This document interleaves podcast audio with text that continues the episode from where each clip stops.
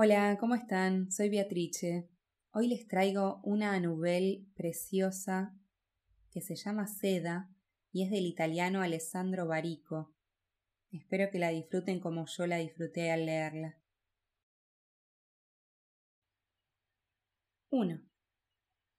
Aunque su padre hubiera imaginado para él un brillante porvenir en el ejército, Hervé Joncourt había acabado ganándose la vida con una insólita ocupación, tan amable que, por singular ironía, traslucía un vago aire femenino.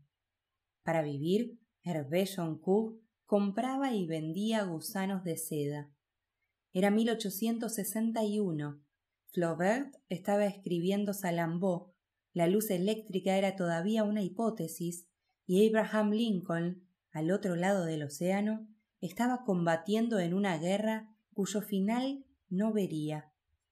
Hervé Joncourt tenía treinta y dos años. Compraba y vendía gusanos de seda. 2.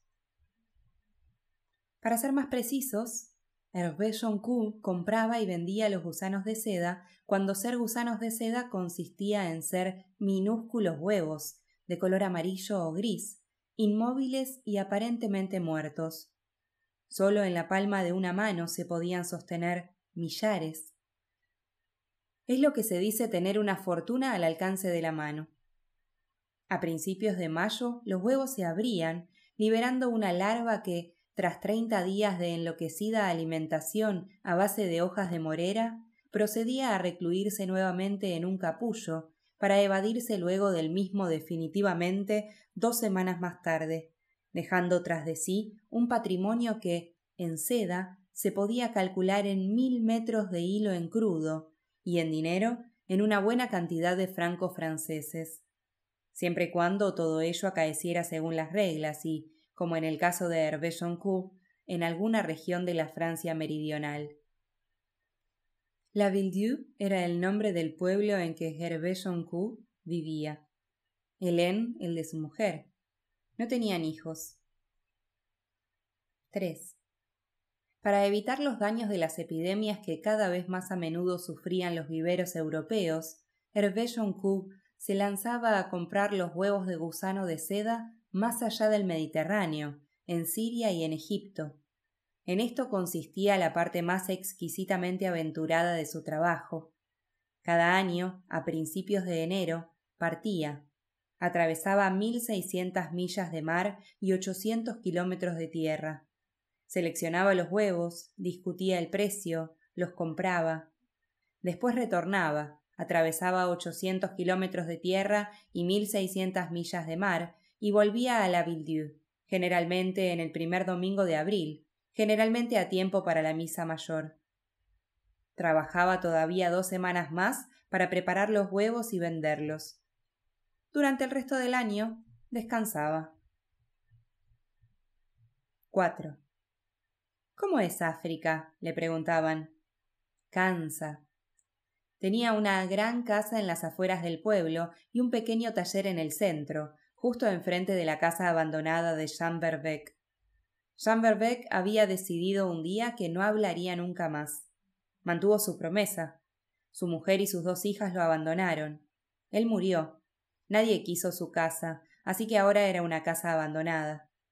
Comprando y vendiendo gusanos de seda, las ganancias de Hervé Joncourt ascendían cada año lo suficiente como para procurarse a sí mismo y a su mujer esas comodidades que en provincias se tiende a considerar lujos.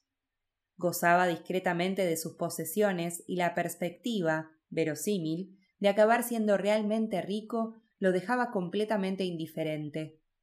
Era, por lo demás, uno de esos hombres que prefieren asistir a su propia vida y consideran improcedente cualquier aspiración a vivirla. Habrán observado que son personas que contemplan su destino de la misma forma en que la mayoría acostumbra a contemplar un día de lluvia. 5. Si se lo hubieran preguntado, Hervé Joncourt habría respondido que su vida continuaría de ese modo para siempre. A inicios de los años sesenta, sin embargo, la epidemia de pebrina que había destruido los huevos de los cultivos europeos se extendió a través del mar, alcanzando a África y, según algunos, incluso a la India. Hervé Joncourt volvió de su habitual viaje en 1861 con un cargamento de huevos que se reveló, dos meses después, casi totalmente infectado. Para la Villedieu, como para otras muchas ciudades que basaban su riqueza en la producción de seda, aquel año parecía representar el principio del fin. La ciencia se mostraba incapaz de comprender las causas de la epidemia, y todo el mundo, hasta en las regiones más alejadas, parecía prisionero de aquel sortilegio sin explicación. Casi todo el mundo, dijo en voz baja Valdaviu. Casi, vertiendo dos dedos de agua en su pernod. Valdaviu era el hombre que veinte años antes había llegado al pueblo, se había encaminado directamente al despacho del alcalde, había entrado allí sin hacerse anunciar, había depositado sobre su mesa una bufanda de seda de color dorado y le había preguntado ¿Sabéis qué es esto? Cosas de mujeres. Error. Cosas de hombres. Dinero. El alcalde hizo que lo echaran a la calle. Él construyó una hilandería junto al río, una cabaña para la cría de gusanos de seda al abrigo del bosque y una pequeña iglesia consagrada a Santa Inés en el cruce con la carretera de Vivier. Contrató a una treintena de trabajadores, hizo llegar desde Italia una misteriosa máquina de madera, llena de ruedas y engranajes, y no dijo nada más durante siete meses. Después volvió a ver al alcalde, depositando sobre su mesa, bien ordenados, treinta mil francos en billetes grandes. ¿Sabe qué es esto? Dinero. Error. Es la prueba de que sois un idiota. Después los recogió, se los metió en la bolsa y se dispuso a marcharse. El alcalde lo detuvo. ¿Qué demonios tengo que hacer? Nada, y seréis el alcalde de un pueblo rico. Cinco años después, la Villedieu tenía siete hilanderías y se había convertido en uno de los principales centros europeos de cría de gusanos y producción de seda.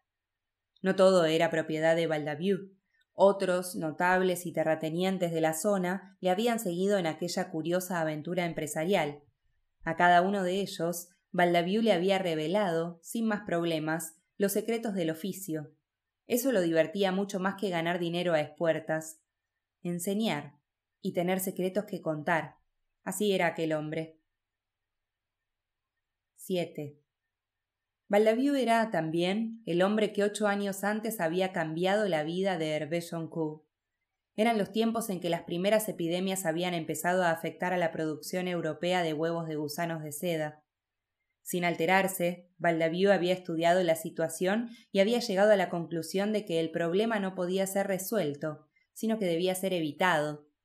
Tenía una idea, solo le faltaba el hombre adecuado se dio cuenta de que lo había encontrado cuando vio a Hervé Joncourt pasar por adelante del café Verdún, tan elegante con su uniforme de alférez de infantería y orgulloso de su porte de militar de permiso. Tenía veinticuatro años en aquel entonces. Valdaviu lo invitó a su casa, abrió delante de él un atlas repleto de nombres exóticos y le dijo Felicidades. Por fin has encontrado un trabajo serio, muchacho. Hervé Cook estuvo escuchando toda una historia que hablaba de gusanos de seda, de huevos, de pirámides y de viajes en barco. Luego dijo No puedo. ¿Por qué? Dentro de dos días se me acaba el permiso. Tengo que volver a París. ¿Carrera militar? Sí, así lo ha decidido mi padre. Eso no es ningún problema. Cogió a Hervé Cook y lo llevó hasta su padre.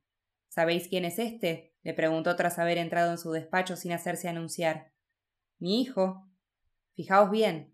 El alcalde se recostó contra el respaldo de su sillón de piel mientras empezaba a sudar. Mi hijo Hervé, que dentro de dos días volverá a París, donde le espera una brillante carrera en nuestro ejército, si Dios y Santa Inés lo quieren. Exacto, solo que Dios está ocupado en otra parte y Santa Inés detesta a los militares. Un mes después, Hervé partió hacia Egipto. Viajó en un barco que se llamaba Adel. Hasta los camarotes llegaba el olor de la cocina. Había un inglés que decía que había combatido en Waterloo y la noche del tercer día vieron delfines que brillaban en el horizonte como olas embriagadas. En la ruleta salía siempre el número dieciséis. Volvió dos meses después, el primer domingo de abril, a tiempo para la misa mayor, con millares de huevos conservados entre algodones en dos grandes cajas de madera. Tenía un montón de cosas que contar, pero lo que le dijo Valdaviu, cuando se quedaron solos, fue Háblame de los delfines. ¿De los delfines? De cuando los viste. Así era Valdaviu. Nadie sabía cuántos años tenía. 8. Casi todo el mundo, dijo en voz baja Valdaviu. Casi, vertiendo dos dedos de agua en su pernot. Noche de agosto, después de medianoche. A aquella hora, normalmente, Verdún ya habría cerrado desde hacía rato. Las sillas estaban colocadas boca abajo, en orden, sobre las mesas. Había limpiado la barra y todo lo demás. No faltaba más que apagar la luz y cerrar, pero Verdún esperaba. Valdaviu estaba hablando. Sentado frente a él, Hervé Joncourt, con un cigarrillo apagado entre los labios, escuchaba inmóvil. Como ocho años antes, dejaba que aquel hombre reescribiera ordenadamente su destino. La voz le llegaba débil y nítida, escandida por periódicos sorbos de Pernod. No se detuvo durante minutos y minutos. La última cosa que le dijo fue No hay elección. Si queremos sobrevivir, tenemos que llegar hasta allí. Silencio. Verdún, apoyado en la barra, levantó la mirada hacia los dos. Valdaviu se empeñó en encontrar todavía un sorbo de Pernod en el fondo del vaso.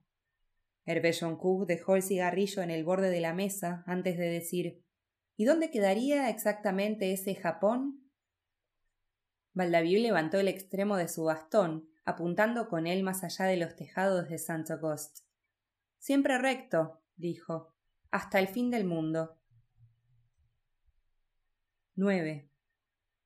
En aquellos tiempos Japón estaba, en efecto, en la otra punta del mundo, era una isla compuesta por islas y durante doscientos años había vivido completamente separada del resto de la humanidad, rechazando cualquier contacto con el continente y prohibiendo el acceso a todo extranjero.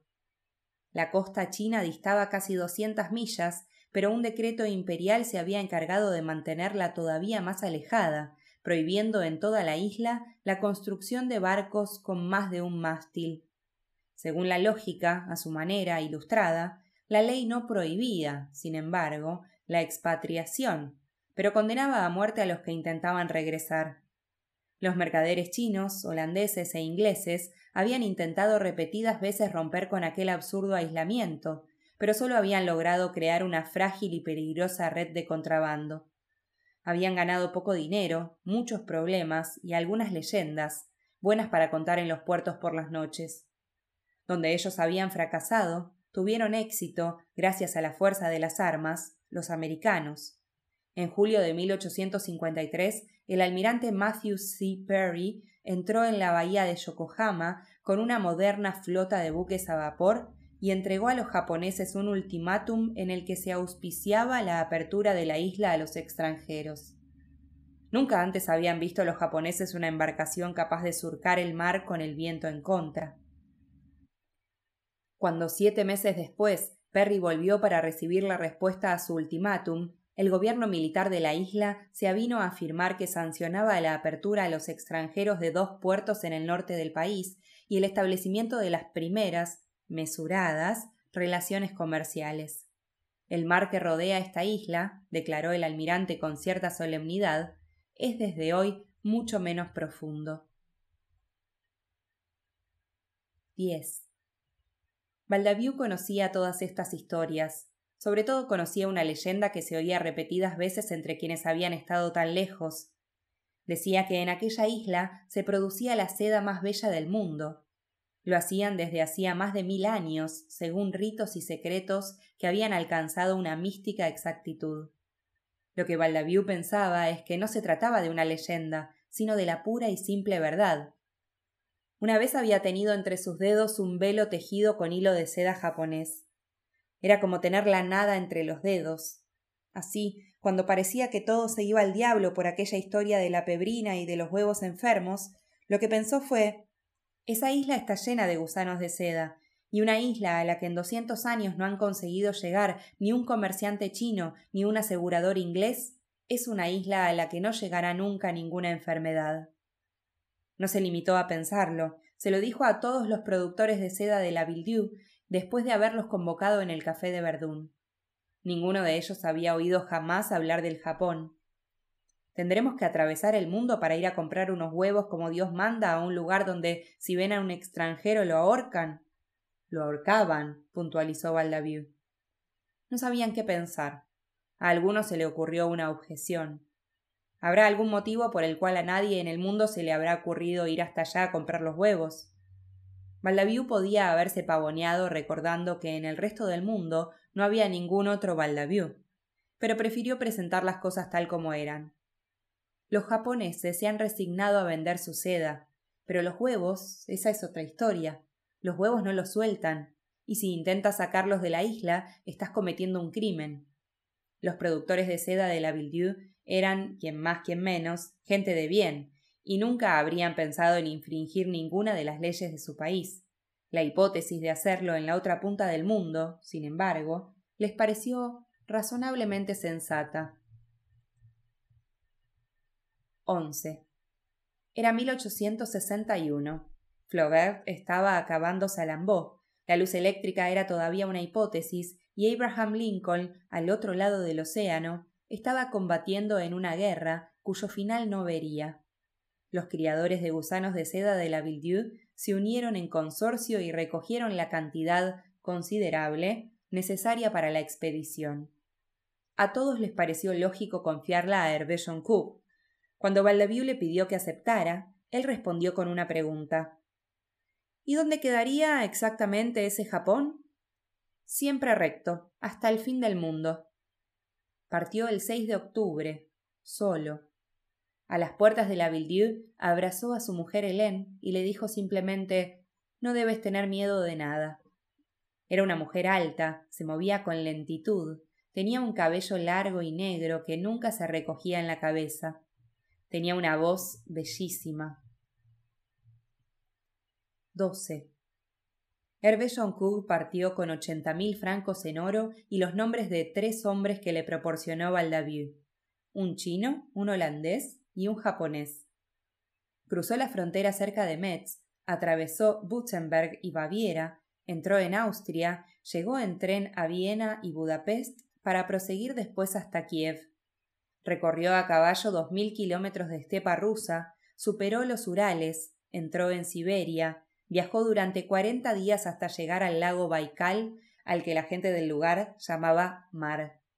Descendió por el curso del río Amur, bordeando la frontera china hasta el océano, y cuando llegó al océano, se detuvo en el puerto de Sabirk durante once días, hasta que un barco de contrabandistas holandeses lo llevó a Cabo Teraya, en la costa oeste del Japón. A pie, viajando por caminos, atravesó las provincias de Ishikawa, Toyama, Niigata, entró en las de Fukushima y llegó a la ciudad de Shirakawa.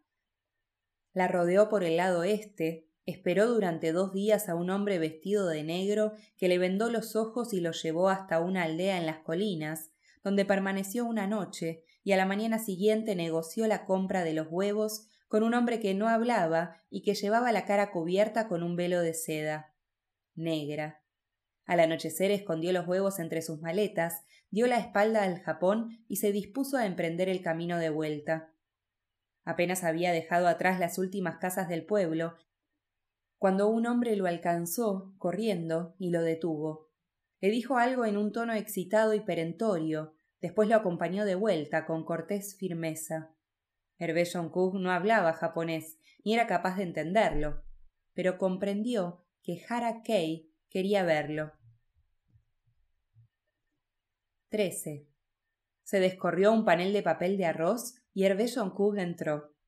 Hara Kei estaba sentado con las piernas cruzadas en el suelo, en la esquina más alejada de la habitación. Vestía una túnica oscura, no llevaba joyas. El único signo visible de su poder era una mujer tendida junto a él, inmóvil, con la cabeza apoyada en su regazo, los ojos cerrados, los brazos escondidos bajo el amplio vestido rojo que se extendía a su alrededor, como una llama sobre la estera color ceniza. Él le pasaba lentamente una mano por los cabellos. Parecía acariciar el pelaje de un animal precioso y adormecido. Hervé Joncourt atravesó la habitación, esperó una señal del anfitrión y se sentó frente a él. Permanecieron en silencio, mirándose a los ojos. Entró un sirviente, imperceptible, y dejó frente a ellos dos tazas de té. Después desapareció en la nada. Entonces Harakei empezó a hablar, en su lengua, con una voz cantarina que se diluía en una especie de falsete fastidiosamente artificioso. Hervé Joncourt escuchaba.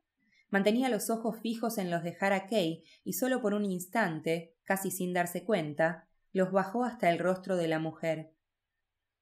Era el rostro de una muchacha joven. Volvió a levantarlos.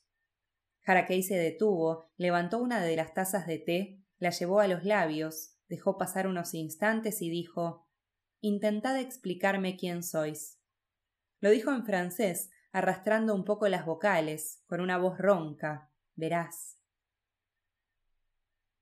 14. Al hombre más inexpugnable del Japón, al amo de todo lo que el mundo conseguía arrancar de aquella isla, Hervé Joncourt intentó explicarle quién era. Lo hizo en su lengua, hablando lentamente, sin saber con precisión si Harakei era capaz de entenderlo. Instintivamente renunció a cualquier clase de prudencia, refiriendo simplemente, sin invenciones y sin omisiones, todo aquello que era cierto.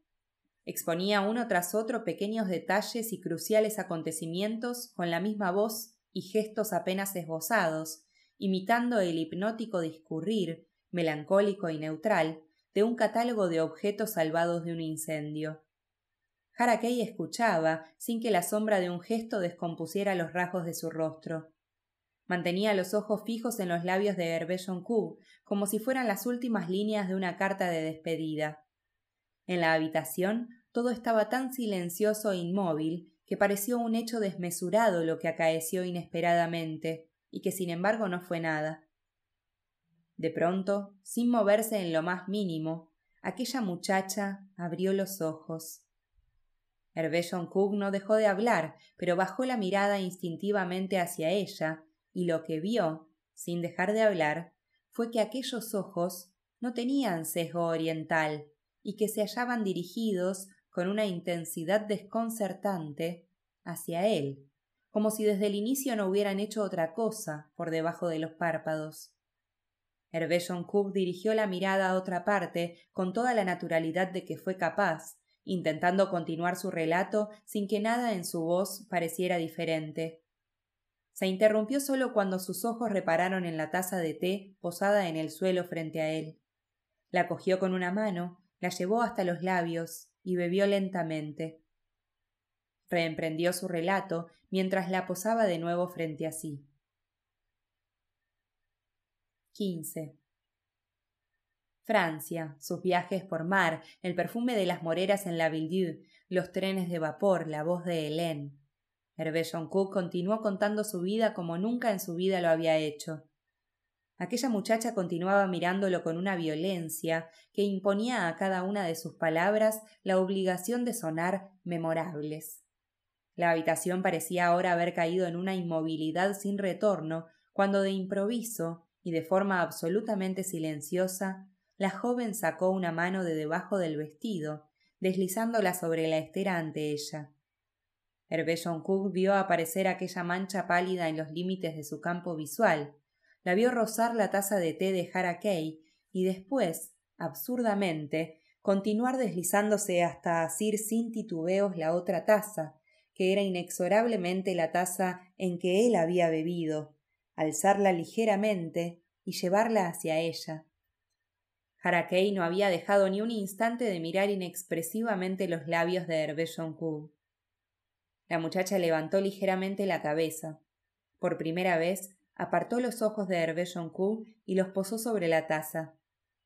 Lentamente le dio la vuelta hasta tener sobre sus labios el punto exacto en que él había bebido. Entrecerrando los ojos, bebió un sorbo de té. Alejó la taza de los labios. la deslizó hasta el lugar de donde la había cogido. Hizo desaparecer la mano bajo el vestido. Volvió a apoyar la cabeza en el regazo de Harakei. Los ojos abiertos, fijos en los de Hervé Joncourt. 16. Hervé Joncourt todavía habló largo rato. Se detuvo solo cuando Harakei dejó de posar sus ojos sobre él y esbozó una inclinación con la cabeza. Silencio. En francés, arrastrando un poco las vocales, con voz ronca y veraz, Harakei dijo Si así lo deseáis, me gustaría veros de nuevo. Sonrió por vez primera. Los huevos que os lleváis son huevos de pescado, no valen casi nada. Hervé Cook bajó la mirada. Su taza de té estaba allí, frente a él. La cogió y empezó a darle la vuelta y a observarla, como si estuviera buscando algo en la arista coloreada del borde. Cuando encontró lo que buscaba, apoyó los labios y bebió hasta el fondo. Después dejó la taza frente a sí y dijo Lo sé. Harakei rió divertido. ¿Por eso habéis pagado con oro falso? He pagado lo que he comprado. Harakei se puso serio. Cuando salgáis de aquí, tendréis lo que deseáis. Cuando salga de esta isla vivo, recibiréis el oro que os pertenece. Tenéis mi palabra. Hervé Cook ni siquiera esperó la respuesta. Se levantó, dio unos pasos hacia atrás, después se inclinó. La última cosa que vio antes de salir fueron los ojos de ella, fijos en los suyos, completamente mudos. 17. Seis días después, Hervé se embarcó, en Takaoka, en un barco de contrabandistas holandeses que lo llevó a Sabirk. Desde allí ascendió por la frontera china hasta el lago Baikal, atravesó cuatro mil kilómetros de tierra siberiana, superó los Urales, llegó hasta Kiev y recorrió en tren toda Europa, de este a oeste, hasta entrar, después de tres meses de viaje, en Francia. El primer domingo de abril, justo a tiempo para la misa mayor, llegó a las puertas de la Villedieu. Se detuvo, dio gracias al Señor y entró en el pueblo a pie, contando sus pasos, para que cada uno tuviera un nombre y para no olvidarlos nunca más. ¿Cómo es el fin del mundo? Le preguntó Valdavieux. Invisible. A su mujer, Hélène, le trajo de regalo una túnica de seda que ella, por pudor, nunca se puso. Si se sostenía entre los dedos, era como coger la nada. 18. Los huevos que Hervé Joncourt había traído del Japón, pegados a centenares sobre pequeñas láminas de cortezas de morera, se revelaron completamente sanos. La producción de seda en la zona de la Villedieu fue aquel año extraordinaria, tanto en cantidad como en calidad. Se decidió la apertura de dos nuevas hilanderías y Valdavieux hizo construir un claustro junto a la pequeña iglesia de Santa Inés. No está claro por qué, pero se lo había imaginado redondo, por lo que confió el proyecto a un arquitecto español que se llamaba Juan Benítez y que gozaba de cierta reputación en el ramo de las plazas de toros. Naturalmente, nada de arena en el centro, sino un jardín, y si es posible cabezas de delfín en vez de las de toro en la entrada. ¿Delfín, señor? ¿Sabéis lo que es el pescado, Benítez? Hervé se puso a echar cuentas y se descubrió rico. Adquirió treinta acres de tierra al sur de sus propiedades y ocupó los meses del verano en diseñar un parque donde sería leve y silencioso pasear. Lo imaginaba invisible como el fin del mundo. Cada mañana se dejaba caer por el café de Verdún, donde escuchaba las historias del pueblo y hojeaba las revistas de París. Por la tarde permanecía largo rato bajo el pórtico de su casa, sentado junto a su esposa Hélène. Ella leía un libro en voz alta y eso lo hacía feliz, porque pensaba que no había otra voz tan bella como aquella en el mundo. Cumplió treinta y tres años el 4 de septiembre de 1862. Llovía su vida frente a sus ojos, espectáculo quieto. 19. No debes tener miedo de nada. Ya que Valdaviu así lo había decidido, Hervé Joncourt volvió a partir hacia el Japón el primer día de octubre. Cruzó la frontera cerca de Metz, atravesó Württemberg y Baviera entró en Austria y llegó en tren a Viena y Budapest, para proseguir después hasta Kiev. Recorrió a caballo dos mil kilómetros de estepa rusa, superó los Urales, entró en Siberia, viajó durante cuarenta días hasta llegar al lago Baikal, al que la gente del lugar llamaba el demonio. Descendió por el curso del río Amur, bordeando la frontera china hasta el océano, y cuando llegó al océano se detuvo en el puerto de Sabirk durante once días, hasta que un barco de contrabandistas holandeses lo llevó a Cabo Teraya, en la costa oeste del Japón. A pie, viajando por caminos, atravesó las provincias de Ishikawa, Toyama, Niigata, entró en la de Fukushima y llegó a la ciudad de Shirakawa, la rodeó por el lado este, esperó durante dos días a un hombre vestido de negro que le vendó los ojos y lo llevó hasta la aldea de Harakei. Cuando pudo volver a abrir los ojos, se encontró a dos sirvientes que cogieron sus maletas y lo condujeron hasta los límites de un bosque, donde le mostraron un sendero y lo dejaron solo. Hervé Cook se puso a caminar entre las sombras que los árboles, a su alrededor y por encima de él, recortaban a la luz del día se detuvo solamente cuando, de improviso, la vegetación se abrió por un instante, como una ventana, al borde del sendero. Se veía un lago una treintena de metros más abajo, y en la orilla del lago, tendidos en el suelo, de espaldas, Harakei y una mujer con un vestido de color naranja, el pelo suelto sobre los hombros. En el instante en que Hervé Joncourt la vio, ella se dio la vuelta lentamente y por un momento justo el tiempo de entrecruzar sus miradas. Sus ojos no tenían sesgo oriental y su cara era la cara de una muchacha joven. Hervé Cook reemprendió el camino en la espesura del bosque y cuando salió del mismo se encontró al borde del lago. A pocos pasos delante de él, Harakei, solo, de espaldas, permanecía sentado inmóvil, vestido de negro. A su lado había un vestido de color naranja, abandonado en el suelo, y dos sandalias de paja. Hervé se acercó. Minúsculas olas circulares depositaban el agua del lago en la orilla, como enviadas allí desde lejos. Mi amigo francés, murmuró Harakei sin darse la vuelta. Pasaron horas sentados uno junto a otro, hablando y callando. Después Harakei se levantó y Hervé Joncourt lo imitó. Con un gesto imperceptible, antes de enfilar el sendero, dejó caer uno de sus guantes junto al vestido de color naranja, abandonado en la orilla. Llegaron al pueblo cuando ya anochecía. 20. Hervé Cook fue huésped de Harakei durante cuatro días. Era como habitar en la corte de un rey. Todo el pueblo vivía para aquel hombre y casi no había gesto en aquellas colinas que no fuese hecho en su defensa y para su placer. La vida discurría en voz baja, se movía con una lentitud astuta, como un animal acorralado en su madriguera. El mundo parecía estar a siglos de distancia.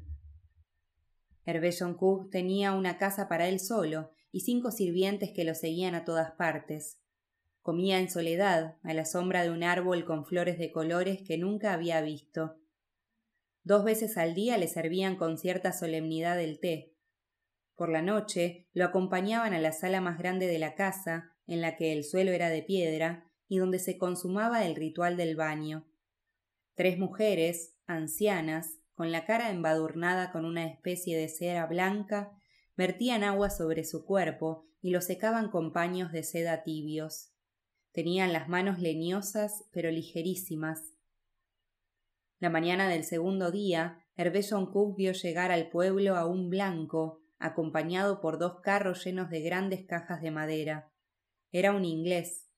No estaba allí para comprar, estaba allí para vender. Armas, monsieur. ¿Y vos? Yo compro, gusanos de seda. Cenaron juntos. El inglés tenía muchas historias que contar. Hacía ocho años que iba de un lado a otro, desde Europa hasta Japón. Hervé Cook lo estuvo escuchando y solo al final le preguntó ¿Conocéis a una mujer joven, creo que europea, blanca, que vive aquí? El inglés continuó comiendo, impasible. No existen mujeres blancas en Japón. No hay ni una sola mujer blanca en Japón. Partió al día siguiente cargado de oro. 21. Hervé volvió a ver a Harakei solo la mañana del tercer día. Se dio cuenta de que sus cinco sirvientes habían desaparecido de repente, como por arte de magia, y después de algunos instantes lo vio llegar. Aquel hombre por el que todos en aquel pueblo vivían se movía siempre en una burbuja de vacío, como si un precepto tácito ordenara al mundo que lo dejaran vivir solo. Subieron juntos la falda de la colina hasta llegar a un claro donde el cielo era surcado por el vuelo de decenas de pájaros con grandes alas azules. La gente de aquí mira cómo vuelan y en su vuelo lee el futuro, dijo Harakei.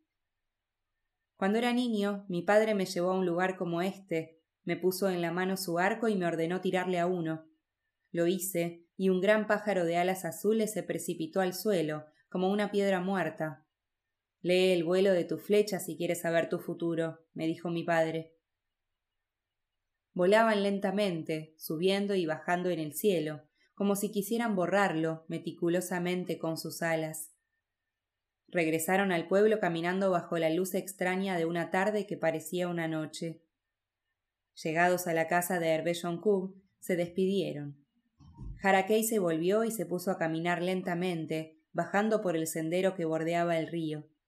Hervé Joncourt permaneció de pie, en el umbral, contemplándolo.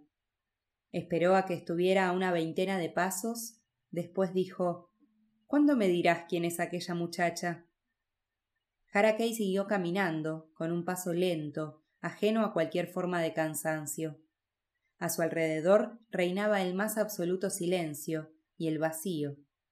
Como cumpliendo un extraño precepto, a donde quiera que fuese, aquel hombre andaba en una soledad sin condiciones y absoluta.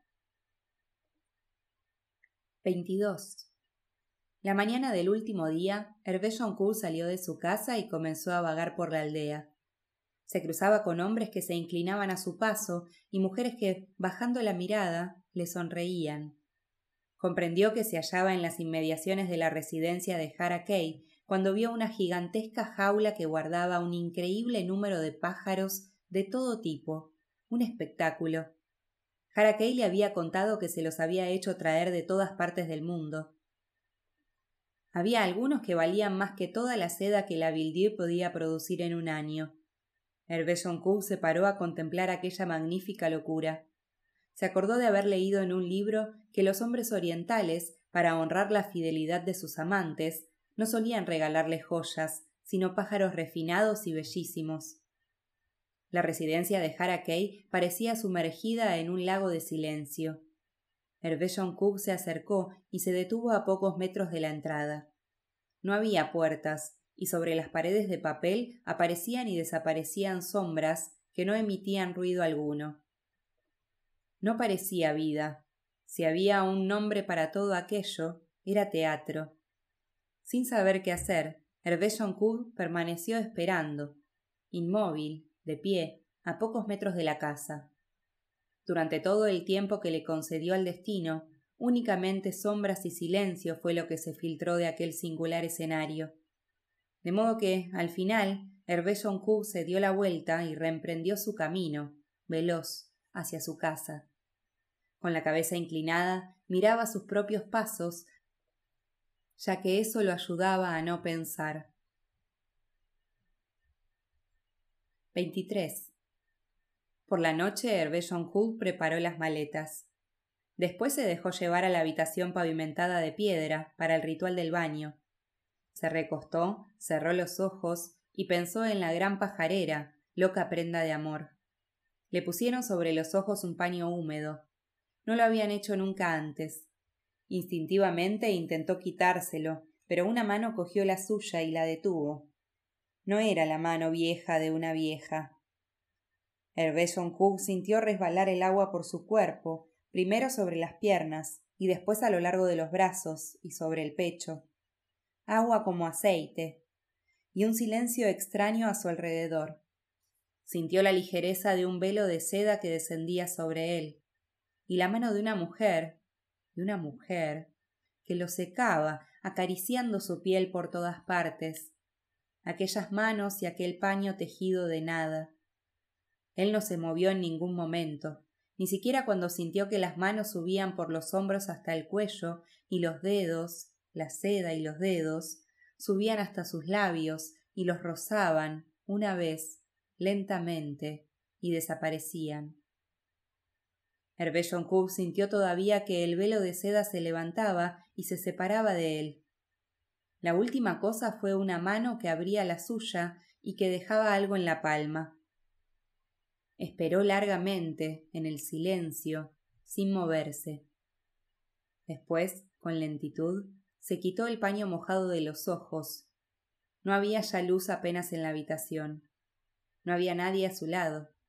Se levantó, cogió la túnica que yacía doblada en el suelo, se la echó por los hombros, salió de la habitación, atravesó la casa, llegó ante de su estera y se acostó. Se puso a observar la luz que temblaba, borrosa, en la lámpara, y con cuidado detuvo el tiempo durante todo el tiempo que lo deseó. No fue nada, después, abrir la mano y ver aquella hoja de papel. Pequeña, unos pocos ideogramas dibujados uno debajo del otro. Tinta negra. 24. Al día siguiente, temprano por la mañana, Hervé Joncourt partió. Escondidos entre su equipaje, llevaba consigo millares de huevos de gusanos de seda, es decir, el futuro de la Villiers, y el trabajo para centenares de personas y la riqueza para una decena de ellas. Donde el camino giraba a la izquierda, escondiendo para siempre, tras el perfil de la colina, la vista de la aldea, se detuvo, sin tener en cuenta a los dos hombres que lo acompañaban. Bajó del caballo y permaneció un rato al borde del camino, con la mirada fija en aquellas casas encaramadas sobre la ladera de la colina. Seis días después, Hervé Joncourt se embarcó, en Takaoka, en un barco de contrabandistas holandeses que lo llevó hasta Sabirk. Desde allí ascendió por la frontera china hasta el lago Baikal, atravesó cuatro mil kilómetros de tierra siberiana, superó los Urales, llegó hasta Kiev y recorrió en tren toda Europa, de este a oeste, hasta entrar, después de tres meses de viaje, en Francia. El primer domingo de abril, justo a tiempo para la misa mayor, llegó a las puertas de la Villiers. Vio a su mujer que corría a su encuentro y notó el perfume de su piel cuando la abrazó y el terciopelo de su voz cuando le dijo Has vuelto, dulcemente. Has vuelto. 25. En la Villiers la vida transcurría apaciblemente, regida por una metódica normalidad. Hervé Joncourt dejó que le resbalara por encima durante cuarenta y un días. El cuadragésimo segundo se rindió, abrió un cajón de su baúl de viaje, sacó un mapa del Japón, lo abrió y cogió la hojita de papel que había escondido dentro meses antes. Unos pocos ideogramas dibujados uno debajo del otro tinta negra.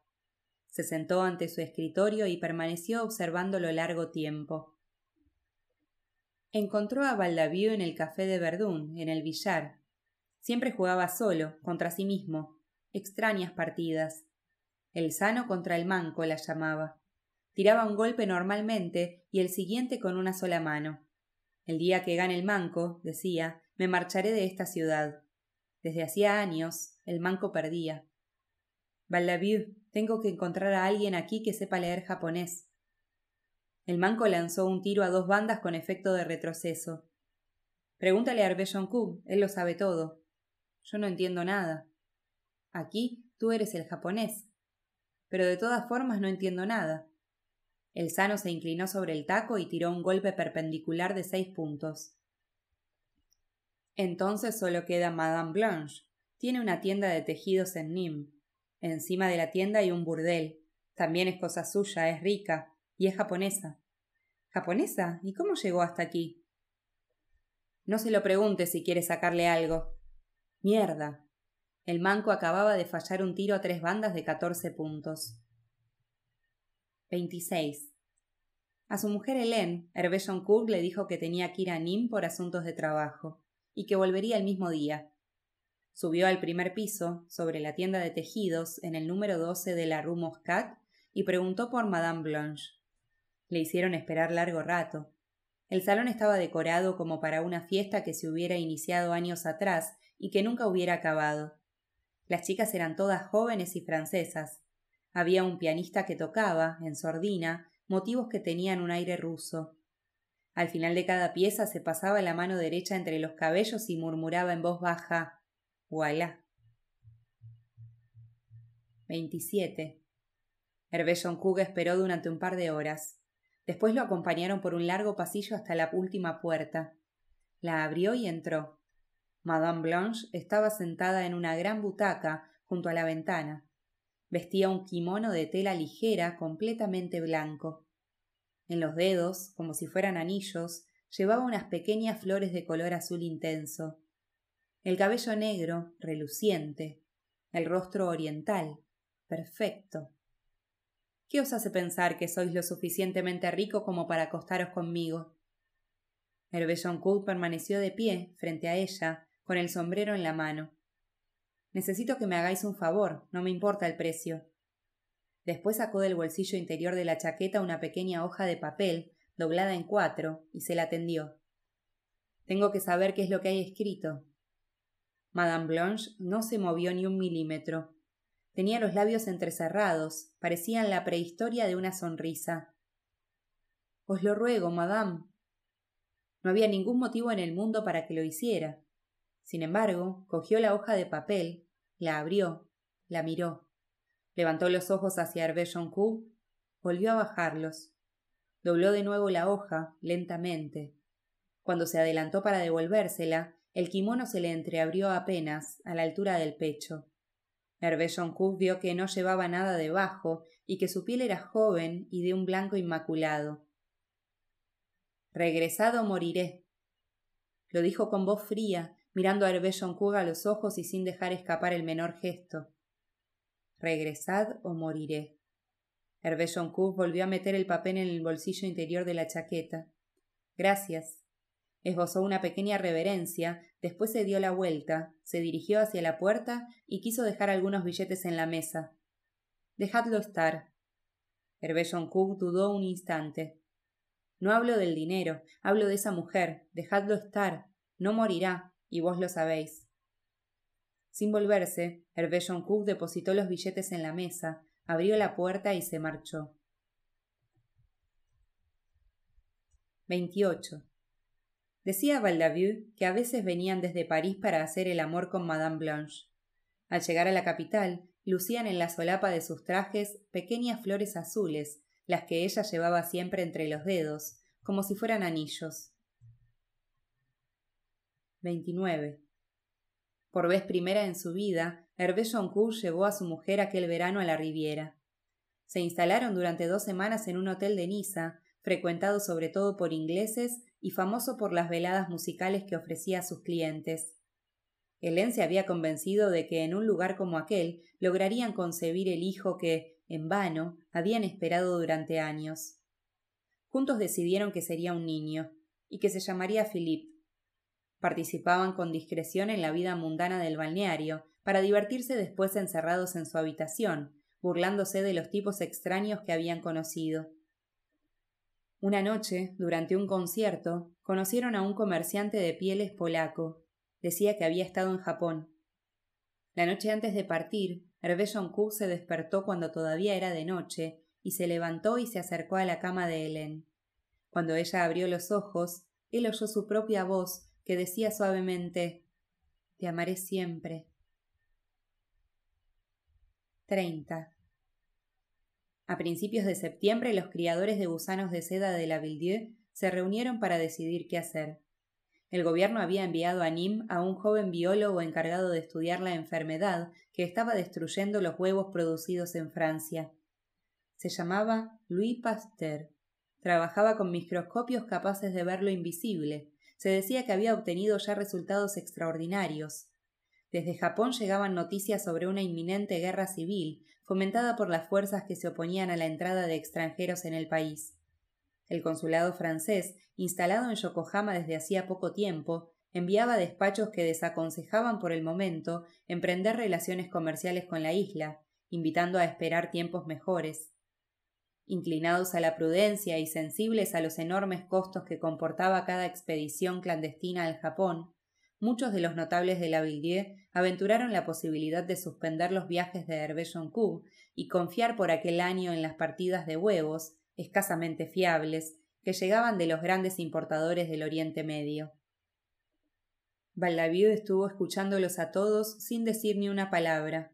Cuando por fin le tocó hablar a él, lo que hizo fue dejar su bastón de caña sobre la mesa y dirigir su mirada hacia el hombre que se sentaba frente a él. Y esperar.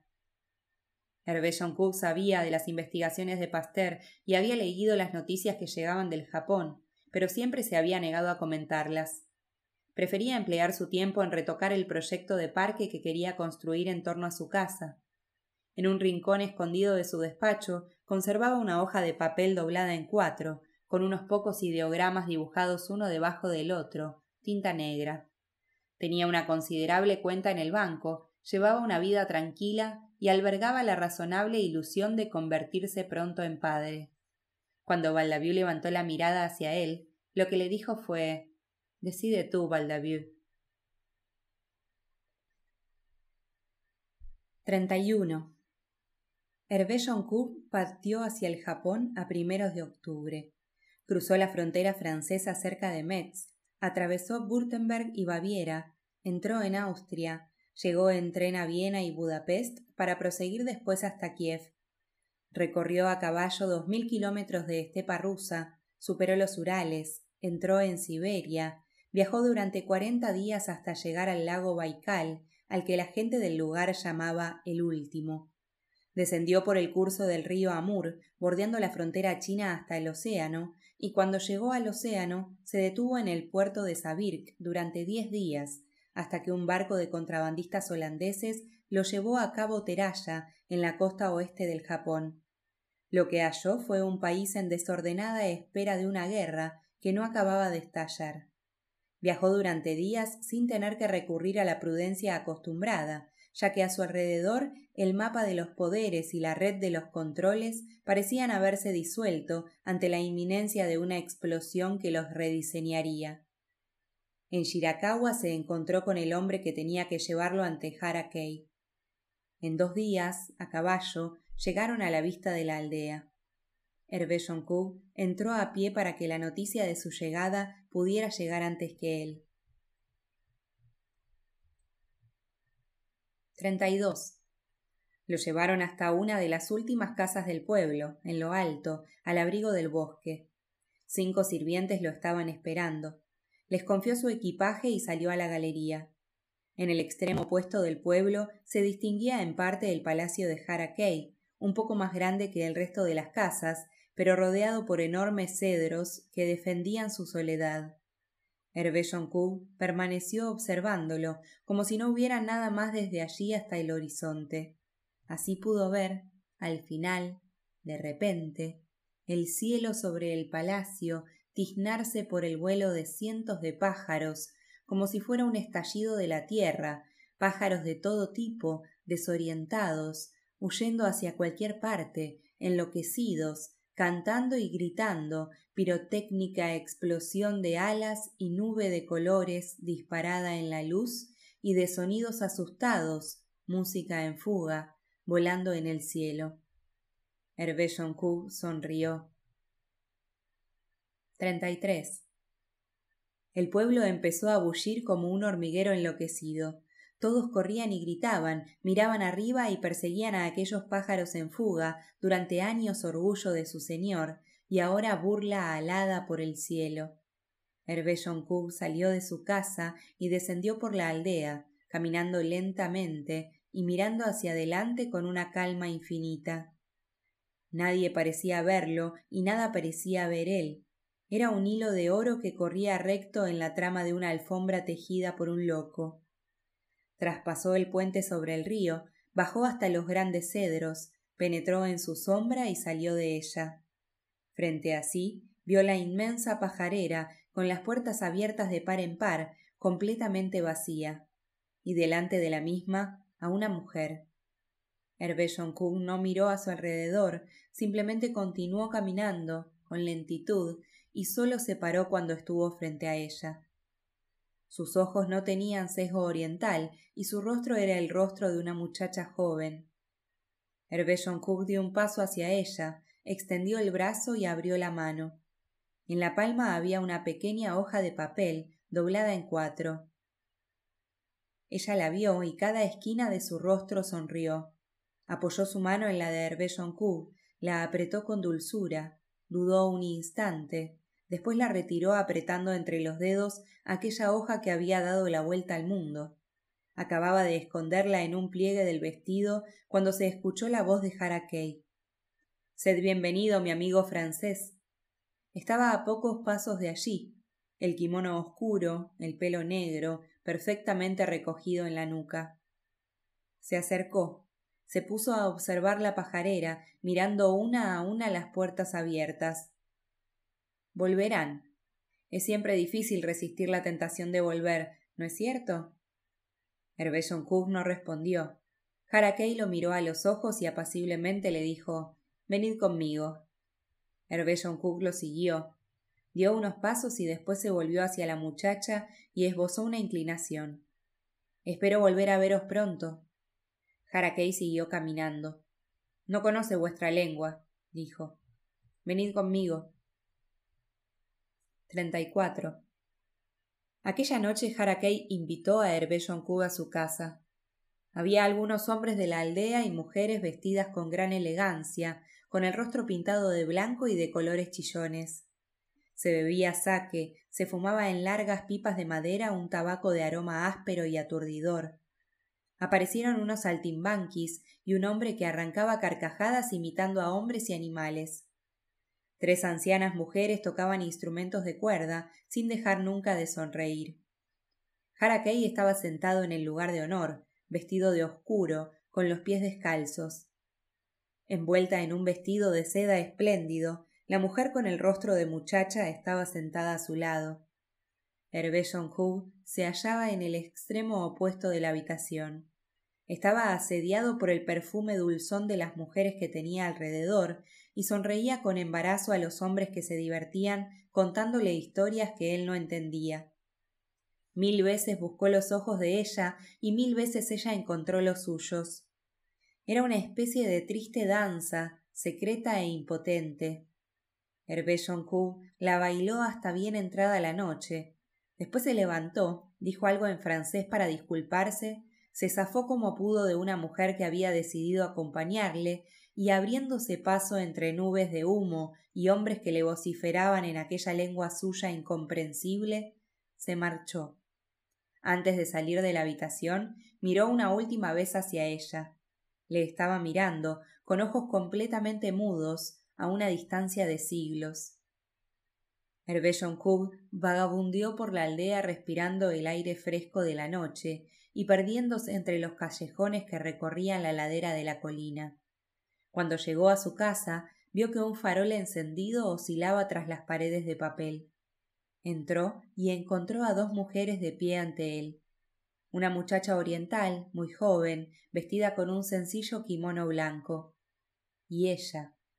Tenía en los ojos una especie de febril alegría. No le dejó tiempo para hacer nada. Se acercó, le cogió una mano, se la llevó a la cara, la rozó con los labios y después, apretándola fuerte, la puso sobre las manos de la muchacha que estaba a su lado y la mantuvo allí durante unos instantes para que no pudiera escapar.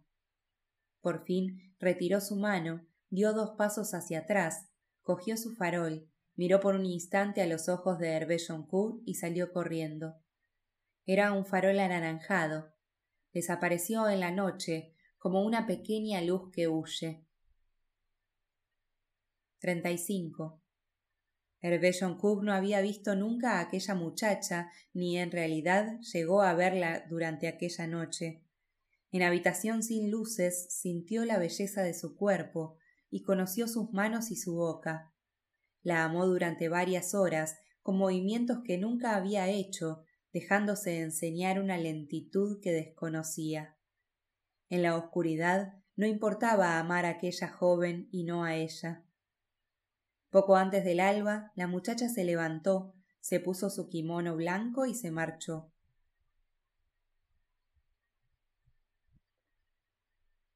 36. Delante de su casa, esperándole, Hervé Joncourt encontró a la mañana siguiente a un hombre de Harakei. Tenía consigo quince hojas de corteza de morera completamente cubiertas de huevos, minúsculos, de color marfil. Hervé Joncourt examinó cada hoja con atención, después discutió el precio y pagó con limaduras de oro. Antes de que el hombre se marchara, le dio a entender que quería ver a Harakei. El hombre sacudió la cabeza. Hervé Joncourt comprendió por sus gestos que Harakei se había marchado aquella mañana temprano con su séquito y que nadie sabía cuándo volvería. Hervé Joncourt atravesó la aldea corriendo hasta la residencia de Harakei. No encontró más que a unos criados que a todas sus preguntas respondían sacudiendo la cabeza. La casa parecía desierta, y por mucho que miró a su alrededor y en las cosas más insignificantes, no vio nada que pareciera un mensaje para él. Abandonó la casa y mientras volvía hacia la aldea pasó por delante de la enorme pajarera. Sus puertas estaban cerradas de nuevo. Dentro, centenares de pájaros volaban, resguardados del cielo. 37. Hervé Kug esperó aún durante dos días más algún tipo de señal. Después partió. Le aconteció que, a poco más de media hora de la aldea, tuvo que pasar junto a un bosque del que llegaba un singular y plateado estrépito. Escondidas entre las hojas se distinguían miles de manchas oscuras de una bandada de pájaros que se había detenido a descansar. Sin dar explicaciones a los dos hombres que le acompañaban, Hervé Joncourt detuvo su caballo, sacó el revólver del cinturón y disparó seis veces al aire. La bandada, aterrorizada, se elevó hacia el cielo como una nube de humo liberada por un incendio. Era tan grande que se podía llegar a ver a días y días de camino de allí. Oscura en el cielo, sin otra meta que su propio extravío. 38. Seis días después, Hervé Joncourt se embarcó en Takaoka en un barco de contrabandistas holandeses que lo llevó hasta Sabirk. Desde allí ascendió por la frontera china hasta el lago Baikal, atravesó cuatro mil kilómetros de tierra siberiana, superó los Urales, llegó hasta Kiev y recorrió en tren toda Europa de este a oeste, hasta entrar, después de tres meses de viaje, en Francia. El primer domingo de abril, justo a tiempo para la misa mayor, llegó a las puertas de la Ville Hizo detener la carroza y permaneció sentado durante unos minutos, inmóvil, detrás de las cortinas echadas. Después descendió y continuó a pie, paso a paso, con un cansancio infinito. Baldaviu le preguntó si había visto la guerra. No la que yo esperaba, respondió. Por la noche entró en el lecho de Helen y la amó con tanta impaciencia que ella se asustó y no consiguió retener las lágrimas. Cuando él se dio cuenta, ella se esforzó por sonreírle. Es que soy muy feliz, le dijo en voz baja. 39. Hervé Joncourt entregó los huevos a los criadores de gusanos de la Villedieu. Después, durante días, no volvió a aparecer por el pueblo, descuidando incluso la habitual y cotidiana visita al café de Verdún. A primeros de mayo, suscitando el estupor general, compró la casa abandonada de Jean Berbec, aquel que dejó un día de hablar y no volvió a hablar hasta su muerte. Todos creyeron que pensaba instalar allí su nuevo taller. Él ni siquiera empezó a vaciarla. Iba allí de vez en cuando y permanecía solo en aquellas habitaciones, haciendo nadie sabía qué. Un día se llevó consigo a Valdaviu. ¿Tú sabes por qué Jean Berbec dejó de hablar? le preguntó. Es una de las muchas cosas que no dijo nunca. Habían pasado años, pero todavía estaban los cuadros colgados de las paredes y las ollas en el escurreplatos al lado del fregadero. No era un espectáculo alegre, y Valdaviu, de haber sido por él, se habría marchado de buena gana pero Hervé Joncourt seguía mirando fascinado aquellas paredes enmohecidas y muertas. Era evidente, buscaba algo allí dentro. Tal vez sea que la vida a veces da tales vueltas que ya no queda absolutamente nada que decir. Dijo. Nada de nada. Para siempre. Valdaviu no estaba hecho para las conversaciones serias. miraba fijamente la cama de Jean Berbeck.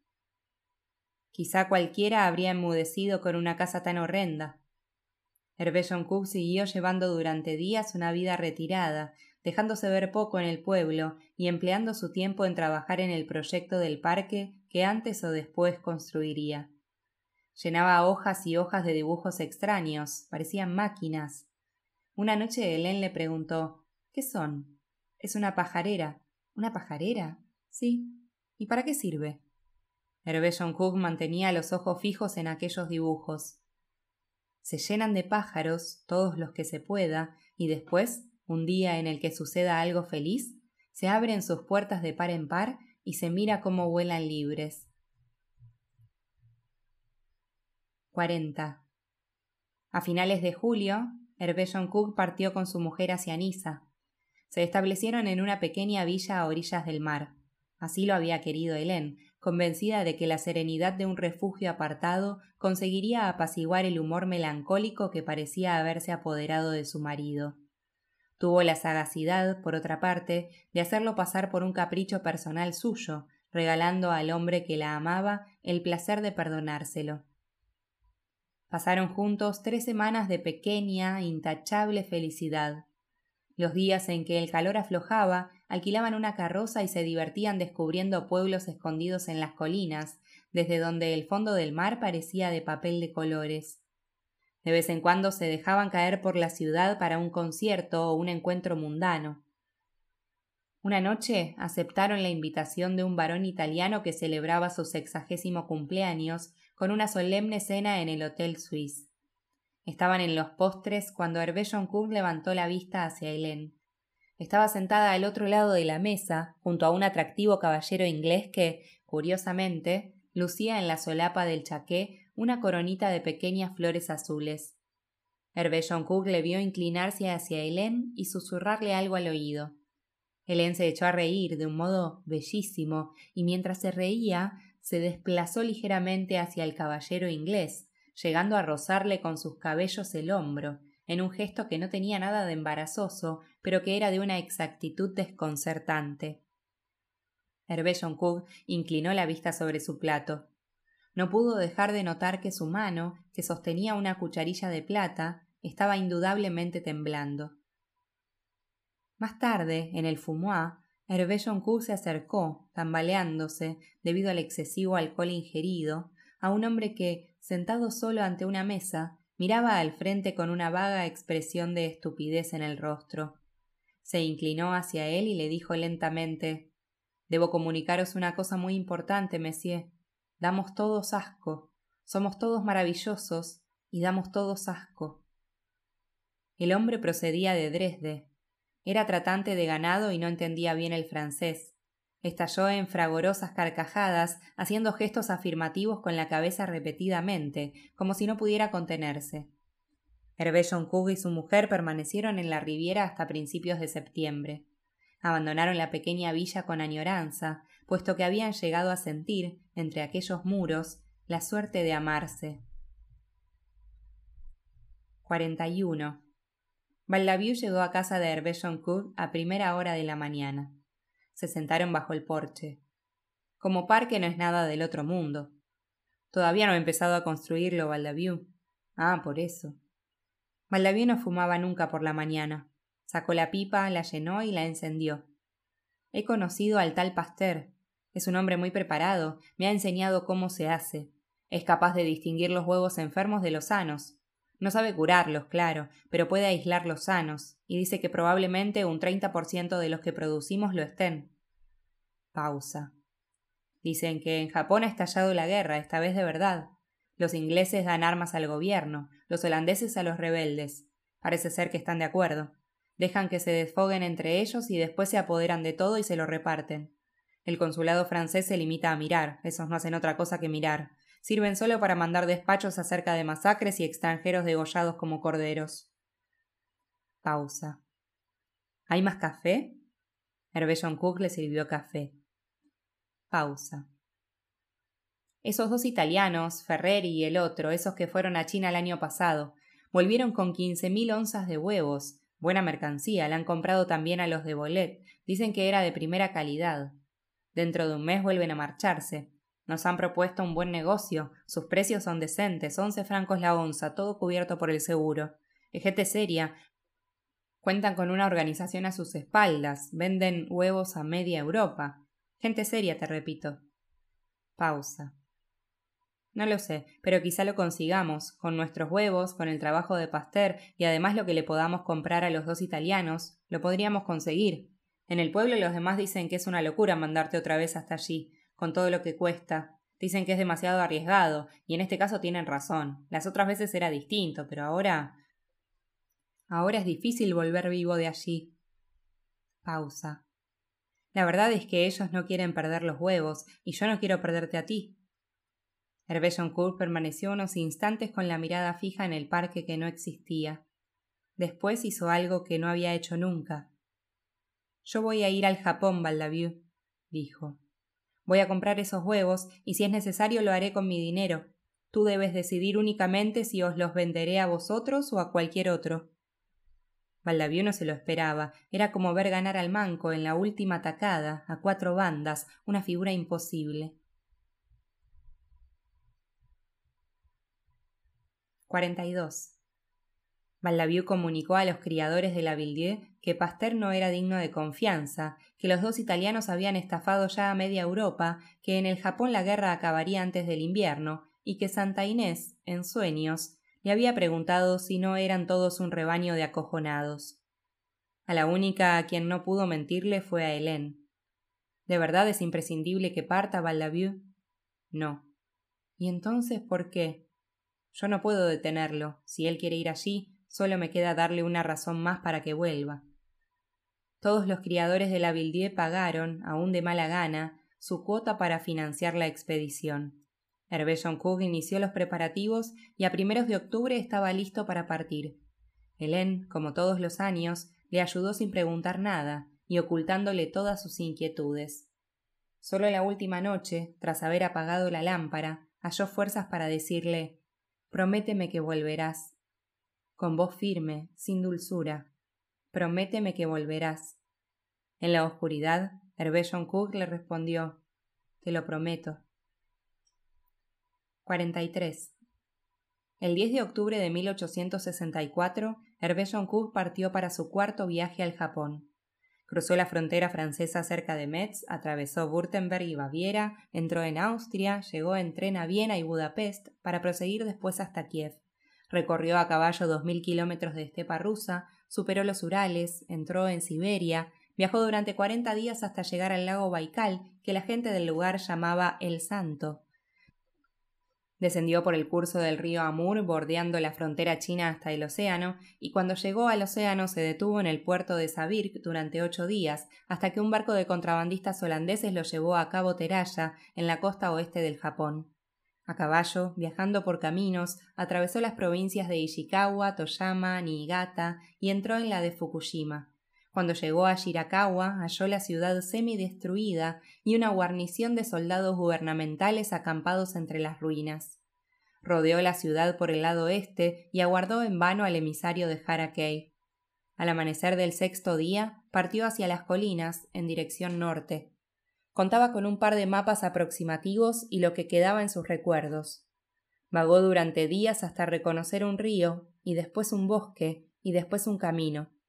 Al final del camino encontró la aldea de Harakei, completamente quemada, casas, árboles, todo. No quedaba nada, no quedaba un alma. Hervé permaneció inmóvil, mirando aquel enorme brasero apagado. Tenía tras de sí un camino de ocho mil kilómetros, y delante de sí la nada. De repente vio algo que creía invisible, el fin del mundo. 44. Hervé Cook permaneció durante horas entre las ruinas de la aldea. No era capaz de marcharse aunque supiera que cada hora perdida allí podía significar el desastre para él y para toda la Villiers. No tenía huevos de gusano, y aunque los hubiera encontrado, no le quedaban más que un par de meses para cruzar el mundo antes de que se abrieran, transformándose en un cúmulo de inútiles larvas. Un solo día de retraso podía significar el fin.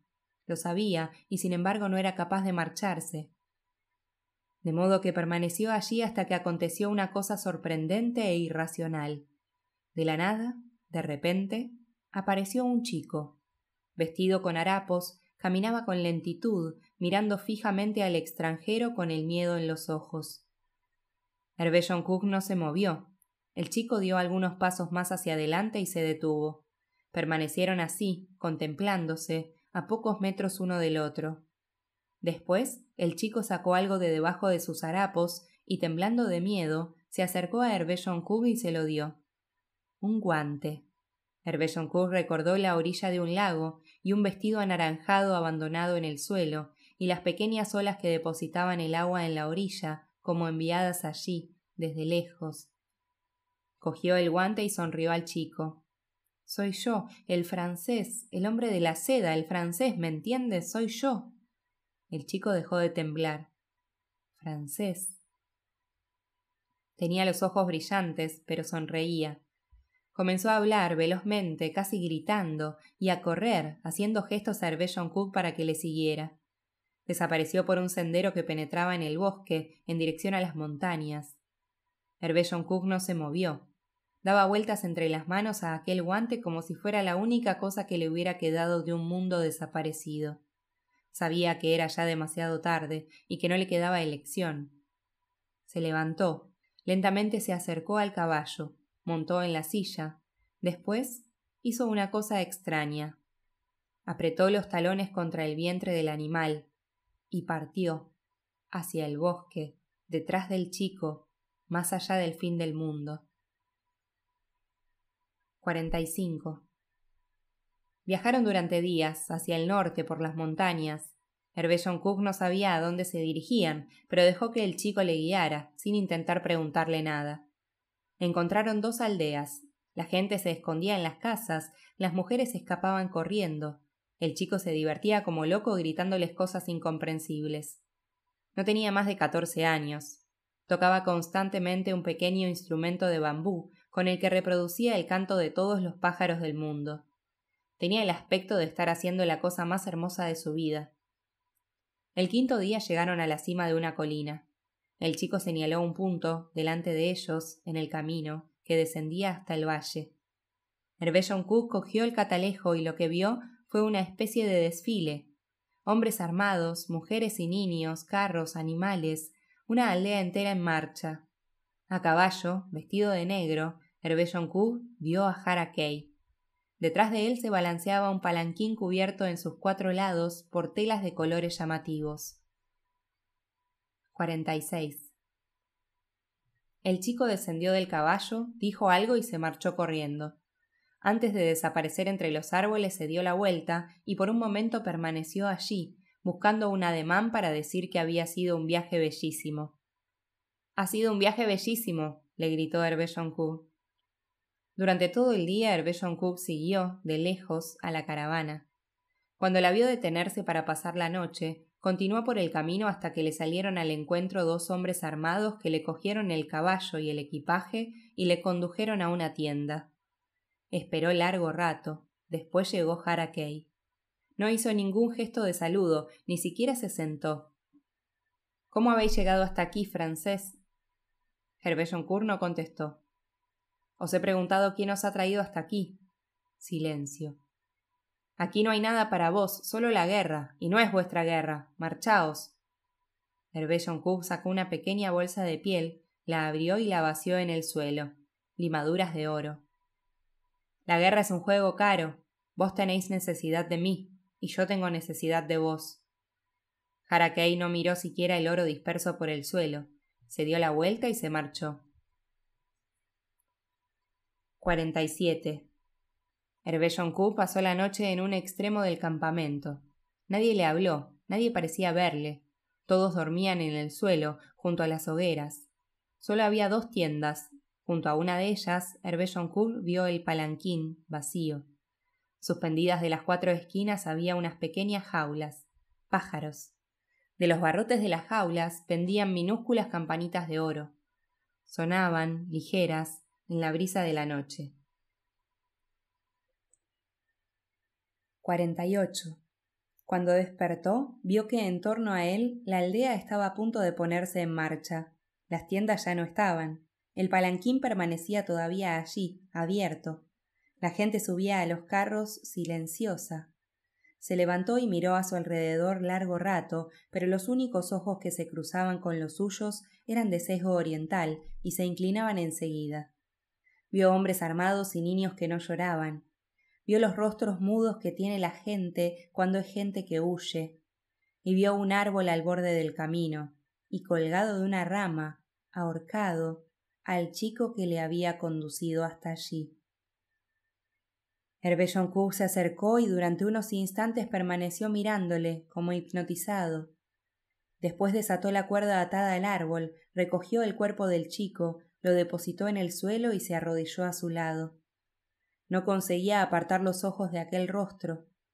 De este modo no vio que la aldea se ponía en marcha, sino que alcanzó a oír solamente, como lejano, el bullicio de aquella procesión que desfilaba rozándole por el camino. Ni siquiera levantó la vista cuando oyó la voz de Harakei a un paso de él, que decía El Japón es un país antiguo, sabéis. Sus leyes son antiguas. Dicen que hay doce crímenes por los que es lícito condenar a muerte a un hombre, y uno de ellos es llevar un mensaje de amor de la propia ama. Hervé Cook no apartó los ojos del chico asesinado. No llevaba mensajes de amor consigo. Él era un mensaje de amor. Hervé Cook notó cómo algo le presionaba la cabeza y le obligaba a inclinarla hacia el suelo. Es un fusil, francés. No levantéis la vista, os lo ruego. Hervé Cook tardó en comprender.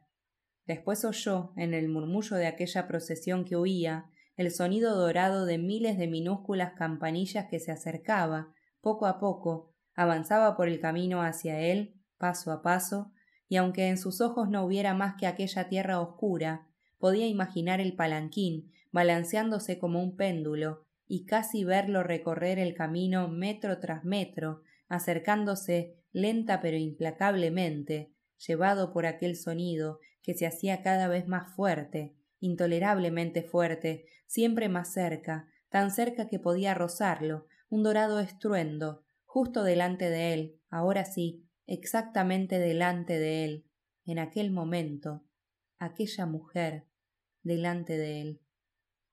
Hervé Cook levantó la cabeza. Telas maravillosas, seda, todas alrededor del palanquín, miles de colores, naranja, blanco, ocre, plateado, ni una ranura en aquel nido maravilloso, solo el susurro de aquellos colores ondulando en el aire, impenetrables, más ligeros que la nada. Hervé no sintió que ninguna explosión deshiciera su vida. Sintió cómo aquel sonido se alejaba, que el cañón del fusil se separaba de él, y la voz de Harakei que decía despacio Marchaos, francés, y no volváis nunca más. 49. Solamente silencio a lo largo del camino, el cuerpo de un chico en el suelo, un hombre arrodillado, hasta las últimas luces del día. 50. El Cook tardó once días en llegar hasta Yokohama. Sobornó a un funcionario japonés y se procuró dieciséis cartones de huevos de gusanos provenientes del sur de la isla. Los envolvió en paños de seda y los selló en cuatro cajas de madera redondas. Encontró un pasaje para el continente y a primeros de marzo llegó a la costa rusa. Escogió la ruta más septentrional, intentando que el frío protegiera la vida de los huevos y alargara el tiempo que quedaba antes de que se abriesen. Atravesó a marchas forzadas cuatro mil kilómetros de Siberia, cruzó los Urales y llegó a San Petersburgo. Compró a peso de oro quintales de hielo y los embarcó junto a los huevos en la bodega de un barco mercante que se dirigía a Hamburgo. Tardó seis días en llegar. Descargó las cuatro cajas de madera redondas y subió a un tren que se dirigía hacia el sur. Tras once horas de viaje, justo a la salida de un pueblo que se llamaba Eberfeld, el tren se detuvo para repostar agua. Hervé Cook miró a su alrededor. El sol estival caía a plomo sobre los campos de trigo y sobre el mundo entero. Sentado frente a él había un comerciante ruso se había quitado los zapatos y se abanicaba con la última página de un periódico escrito en alemán. Hervé Cook lo miró fijamente. Vio las manchas de sudor en su camisa y las gotas que le perlaban la frente y el cuello. El ruso dijo algo riendo. Hervé Cook le sonrió, se levantó, cogió su equipaje y bajó del tren. Lo recorrió hasta el último vagón, un furgón de mercancías que transportaba, conservados en hielo, pescado y carne. De él caía agua como de un cubo acribillado por miles de proyectiles. Abrió la portezuela, subió al vagón y recogió, una tras otra, sus cajas de madera redondas, las sacó fuera y las depositó en el suelo, al lado del andén. Después cerró la portezuela y esperó. Cuando el tren estuvo listo para partir, le gritaron que se diera prisa y subiera. Él respondió sacudiendo la cabeza y esbozando un gesto de despedida. Vio cómo se alejaba el tren y a continuación desaparecía. Esperó hasta que no se oyó el más mínimo rumor. Después se inclinó sobre una de las cajas de madera, quitó los sellos y la abrió. Hizo lo mismo con las otras tres, lentamente, con cuidado. Millones de larvas, muertas. Era el 6 de mayo de 1865. 51. Hervé Joncourt entró en la Villedieu nueve días más tarde. Su mujer Hélène vio desde lejos la carroza que subía por el paseo arbolado de la villa. Se dijo que no debía llorar y que no debía huir. Bajó hasta la puerta de entrada, la abrió y se detuvo en el umbral. Cuando Hervé Joncourt llegó hasta ella, sonrió. Él, abrazándola, le dijo en voz baja Quédate conmigo, te lo ruego. Durante la noche permanecieron despiertos hasta tarde, sentados en el césped de delante de su casa, uno junto al otro. Hélène le habló de la Villedieu y de todos aquellos meses pasados esperándole, y de los últimos días, horribles. Tú estabas muerto, dijo, y no quedaba ya nada hermoso en el mundo. 52. En las granjas, en la Villedieu, la gente miraba las moreras cargadas de flores y veía su propia ruina. Baldaviu había encontrado algunas partidas de huevos, pero las larvas morían apenas salían a la luz.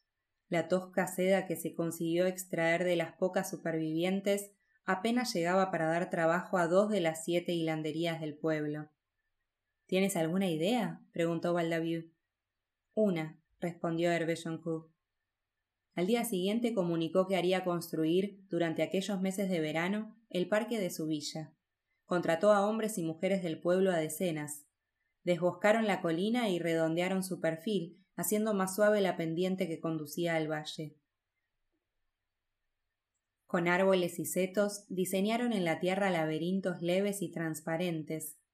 Con flores de todas clases construyeron jardines que se abrían como claros, por sorpresa, en el corazón de pequeños bosques de abedules. Trajeron el agua desde el río y la hicieron descender, de fuente en fuente, hasta el extremo occidental del parque, donde se recogía en un pequeño lago rodeado de prados. Al sur, en medio de los limoneros y los olivos, construyeron una gran pajarera de madera y hierro. Parecía un bordado suspendido en el aire. Trabajaron durante cuatro meses. A finales de septiembre el parque estaba listo. Nadie en la Villedieu había visto nunca nada semejante. Se decía que Hervé Cook se había gastado todo su capital. Se decía también que había vuelto distinto, enfermo quizá, del Japón. Se decía que había vendido los huevos a los italianos y ahora poseía un patrimonio en oro que le estaba aguardando en los bancos de París. Se decía que si no hubiera sido por el parque habrían muerto de hambre aquel año. Se decía que era un estafador. Se decía que era un santo. Había quien decía tiene algo dentro, una suerte de infelicidad. 53. Lo único que Hervé Cook dijo de su viaje fue que los huevos se habían abierto en un pueblo cercano a Colonia y que ese pueblo se llamaba Everfeld. Cuatro meses y trece días después de su regreso, Baldaviu se sentó frente a él, a orillas del lago, en el extremo occidental del parque, y le dijo Total, a alguien tendrás que contarle antes o después la verdad. Lo dijo despacio, con fatiga, porque nunca había creído que la verdad sirviera para nada. Hervé Cook levantó la vista hacia el parque. A su alrededor campeaba el otoño y una luz falsa. La primera vez que vi a Harakei llevaba una túnica oscura, estaba sentado con las piernas cruzadas, inmóvil, a un lado de la habitación. Reclinada junto a él, con la cabeza apoyada en su regazo, había una mujer. Sus ojos no tenían sesgo oriental y su rostro era el rostro de una muchacha. Baldaviu siguió escuchando, en silencio, hasta el final, hasta el tren de Everfeld. No pensaba en nada, escuchaba. Le hizo daño oír, al final, cómo Hervé John Cook decía en voz baja Ni siquiera llegué a oír nunca su voz. Y al cabo de un momento es un dolor extraño, en voz baja, morir de nostalgia por algo que no vivirás nunca. Recorrieron el parque caminando uno junto al otro. Lo único que Baldaviu dijo fue ¿Pero por qué diablos hace este maldito frío? dijo una vez. 54. A principios del nuevo año, 1886, el Japón declaró oficialmente lícita la exportación de huevos de gusanos de seda. En el decenio siguiente, Francia sola llegaría a importar huevos japoneses por valor de 10 millones de francos. A partir de 1869, por lo demás, con la apertura del canal de Suez, llegar al Japón no comportaría más de 20 días de viaje, y volver poco menos de 20. La seda artificial sería patentada en 1884 por un francés que se llamaba Chardonnay. 55. Seis meses después de su regreso a la Villiers, Hervé Joncourt recibió por correo un sobre color mostaza.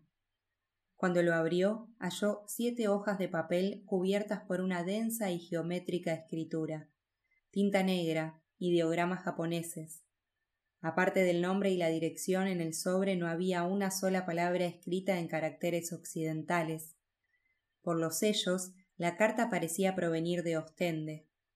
Hervé Cook la hojeó y la observó un largo rato. Parecía un catálogo de huellas de pequeños pájaros, compilado con meticulosa locura. Era sorprendente pensar que, por el contrario, eran signos, es decir, cenizas de una voz quemada. 56. Durante días y días, Hervé Cook llevó la carta consigo, doblada por la mitad, metida en el bolsillo. Si se cambiaba de traje, la traspasaba de nuevo. No la abría nunca para mirarla. De vez en cuando la sostenía en la mano, mientras hablaba con un aparcero o esperaba que llegara la hora de cenar sentado en la galería. Una noche empezó a observarla a contraluz en la lámpara de su despacho.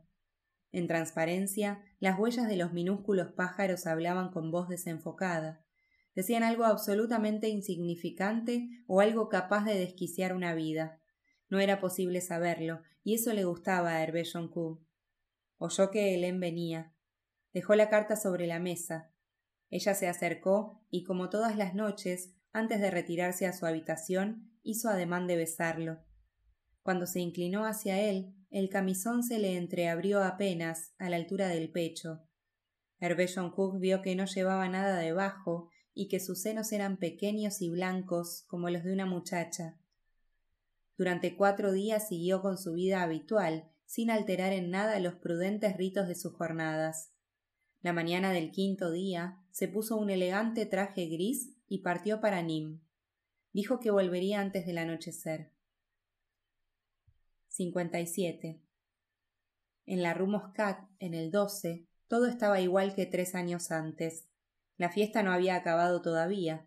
Las chicas eran todas jóvenes y francesas. El pianista tocaba, en sordina, motivos que tenían un aire ruso. Tal vez fuera la vejez, tal vez algún cobarde dolor. Al final de cada pieza no se pasaba ya la mano derecha por los cabellos ni murmuraba en voz baja Voilà.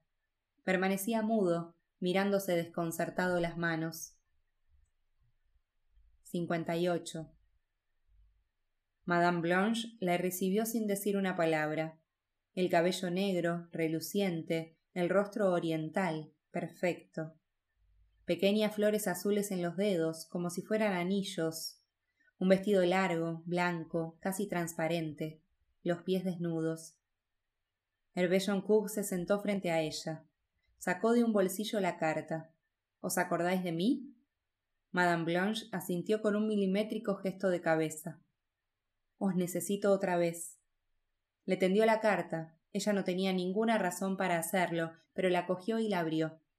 Miró las siete hojas, una a una, después levantó la vista hacia Hervé Joncourt. Yo no amo esta lengua, monsieur. Quiero olvidarla, y quiero olvidar aquella tierra, y mi vida allí, y todo. Hervé Joncourt permaneció inmóvil, con las manos aferradas a los brazos del sillón. Voy a leer por vos esta carta, lo haré, y no quiero dinero, pero quiero una promesa. No volváis jamás a pedirme esto. Os lo prometo, madame. Ella le miró fijamente a los ojos, después bajó la vista hacia la primera página de la carta, papel de arroz, tinta negra. Amado señor mío, dijo, no tengas miedo, no te muevas, permanece en silencio, nadie nos verá. 59. Sigue así, quiero mirarte. Yo te he mirado mucho, pero no eras para mí. Ahora eres para mí. No te acerques, te lo ruego. Quédate donde estás. Tenemos una noche para nosotros, y yo quiero mirarte. Nunca te he visto así. Tu cuerpo para mí, tu piel. Cierra los ojos y acaríciate, te lo ruego, dijo Madame Blanche. Hervé Joncourt escuchaba. No abras los ojos si te es posible y acaríciate. Son tan hermosas tus manos, He soñado con ellas tantas veces, ahora las quiero ver, me gusta verlas sobre tu piel. Así, te lo ruego, continúa, no abras los ojos. Yo estoy aquí, nadie nos puede ver, y yo estoy cerca de ti. Acaríciate, amado Señor mío, acaricia tu sexo, te lo ruego, despacio. Ella se detuvo. Continuad, os lo ruego, dijo él.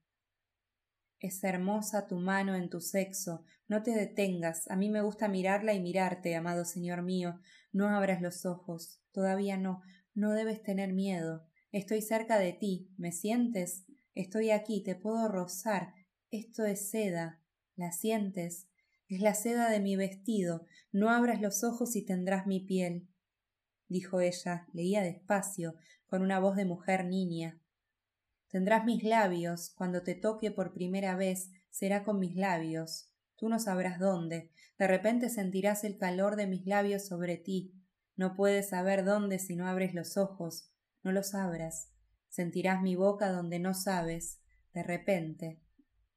Él escuchaba inmóvil. Del bolsillo de su traje gris sobresalía un pañuelo blanco, cándido. Tal vez sea en tus ojos, Apoyaré mi boca sobre los párpados y las pestañas. Sentirás entrar el calor en tu cabeza y mis labios en tus ojos, dentro, o tal vez sea en tu sexo. Apoyaré mis labios allá abajo y los abriré bajando poco a poco. Dijo ella. Tenía la cabeza reclinada sobre las hojas y con una mano se rozaba el cuello lentamente. Dejaré que tu sexo entreabra mi boca, entrando entre mis labios, y empujando mi lengua. Mi saliva descenderá por tu piel hasta tu mano, mi beso y tu mano, uno dentro de la otra, sobre tu sexo. Él escuchaba, mantenía la vista fija en un marco de plata colgado de la pared. Hasta que al final te bese en el corazón, porque te deseo, morderé la piel que late sobre tu corazón, porque te deseo, y con el corazón entre mis labios, tú serás mío de verdad, con mi boca en el corazón, tú serás mío para siempre, y si no me crees, abre los ojos, amado Señor mío, y mírame, soy yo.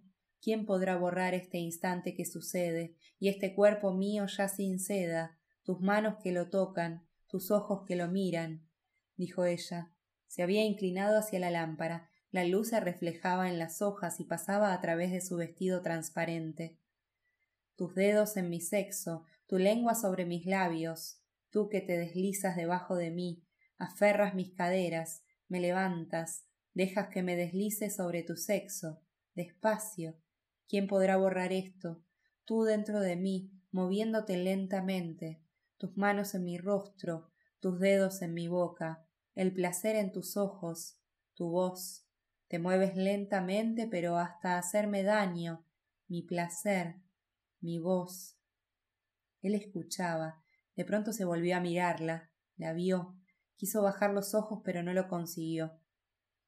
Mi cuerpo sobre el tuyo, tu espalda que me alza, tus brazos que no dejan que me marche, los golpes dentro de mí. Es violencia dulce. Veo tus ojos que buscan en los míos, quieren saber hasta dónde hacerme daño, hasta donde quieras, amado Señor mío, no hay final, no acabará, ¿lo ves? Nadie podrá borrar este instante que sucede. Para siempre echarás la cabeza hacia atrás, gritando.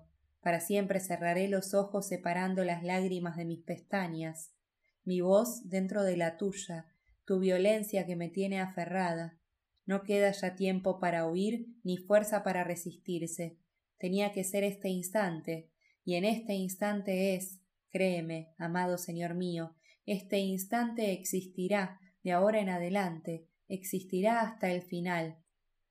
dijo ella, con un hilo de voz, después se detuvo. No había más signos en la hoja que tenía en la mano, la última. Pero cuando le dio la vuelta para dejarla, vio en el envés unas líneas más, ordenadas, tinta negra, en el centro de la página blanca. Alzó la vista hacia Hervé Joncourt. Sus ojos la miraban fijamente y ella percibió que eran unos ojos bellísimos. Volvió a bajar la vista hacia la hoja. No nos veremos más, señor, dijo. Lo que era para nosotros lo hemos hecho, y vos lo sabéis. Creedme, lo hemos hecho para siempre. Preservad vuestra vida resguardada de mí, y no dudéis un instante, si fuese útil para vuestra felicidad, en olvidar a esta mujer que ahora os dice sin añoranza, adiós. Permaneció unos instantes mirando la hoja, después la colocó sobre las demás, a su lado, sobre una mesita de madera clara. Hervé Cook no se movió, solo giró la cabeza y bajó la mirada. Se encontró mirando fijamente la raya de los pantalones, apenas esbozada pero perfecta, en la pierna derecha, desde la ingle a la rodilla, imperturbable. Madame Blanche se levantó, se inclinó sobre la lámpara y la apagó. En la habitación quedó la escasa luz que desde el salón, a través de la ventana, llegaba hasta allí. Se acercó a Hervé se quitó del dedo un anillo de diminutas flores azules y la dejó junto a él. Después cruzó la habitación, abrió una pequeña puerta pintada, camuflada en la pared, y desapareció, dejándola entreabierta tras de sí. Hervé Joncourt permaneció largo rato en aquella extraña luz, dando vueltas entre los dedos a un anillo de minúsculas flores azules.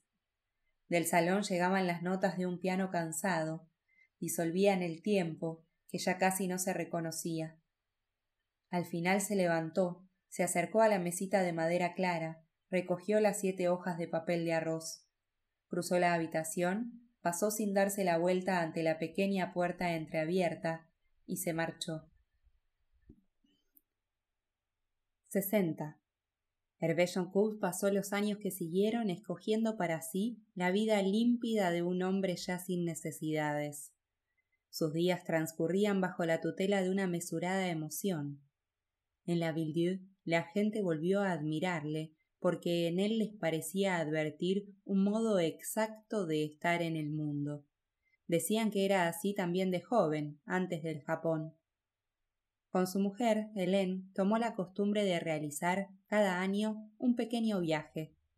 Vieron Nápoles, Roma, Madrid, Múnich, Londres. Un año llegaron hasta Praga, donde todo parecía teatro. Viajaban sin fechas y sin programas.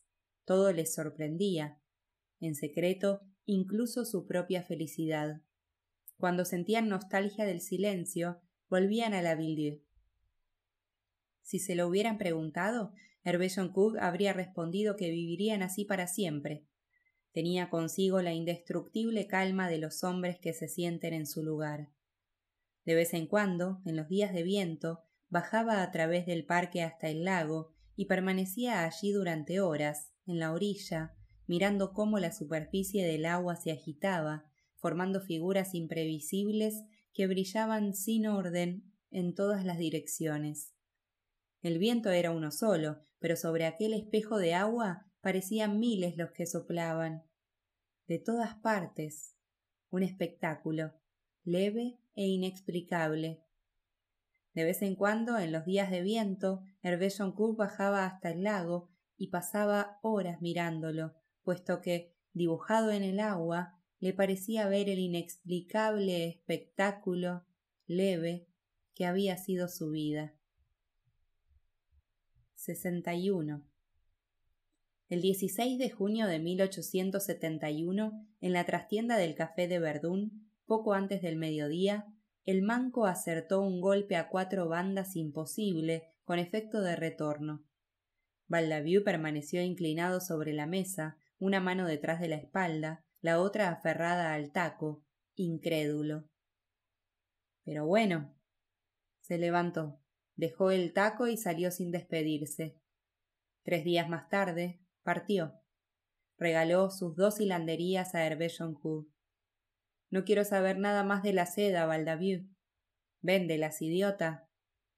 Nadie consiguió sacarle a dónde diablos tenía previsto ir, y a hacer qué tampoco. Se limitó a decir algo sobre Santa Inés que nadie entendió bien. La mañana en la que partió, Hervé Joncourt le acompañó, junto con Hélène, hasta la estación de tren de Aviñón. Llevaba consigo una sola maleta, y esto también era relativamente inexplicable. Cuando vio el tren, parado en el andén, depositó la maleta en el suelo. Una vez conocí a uno que se había hecho construir una vía de ferrocarril solo para él, dijo. Y lo mejor es que se la había hecho construir toda recta, centenares de kilómetros sin una curva. Había incluso un porqué, pero no lo recuerdo. Nunca se recuerdan los porqués. En fin, adiós. No estaba hecho para las conversaciones serias. Y un adiós es una conversación seria. Le vieron alejarse, a él y a su maleta, para siempre. Entonces Hélène hizo algo extraño. Se separó de Hervé Joncourt y corrió tras él hasta alcanzarle, y le abrazó fuerte, y mientras le abrazaba rompió a llorar. No lloraba nunca Hélène.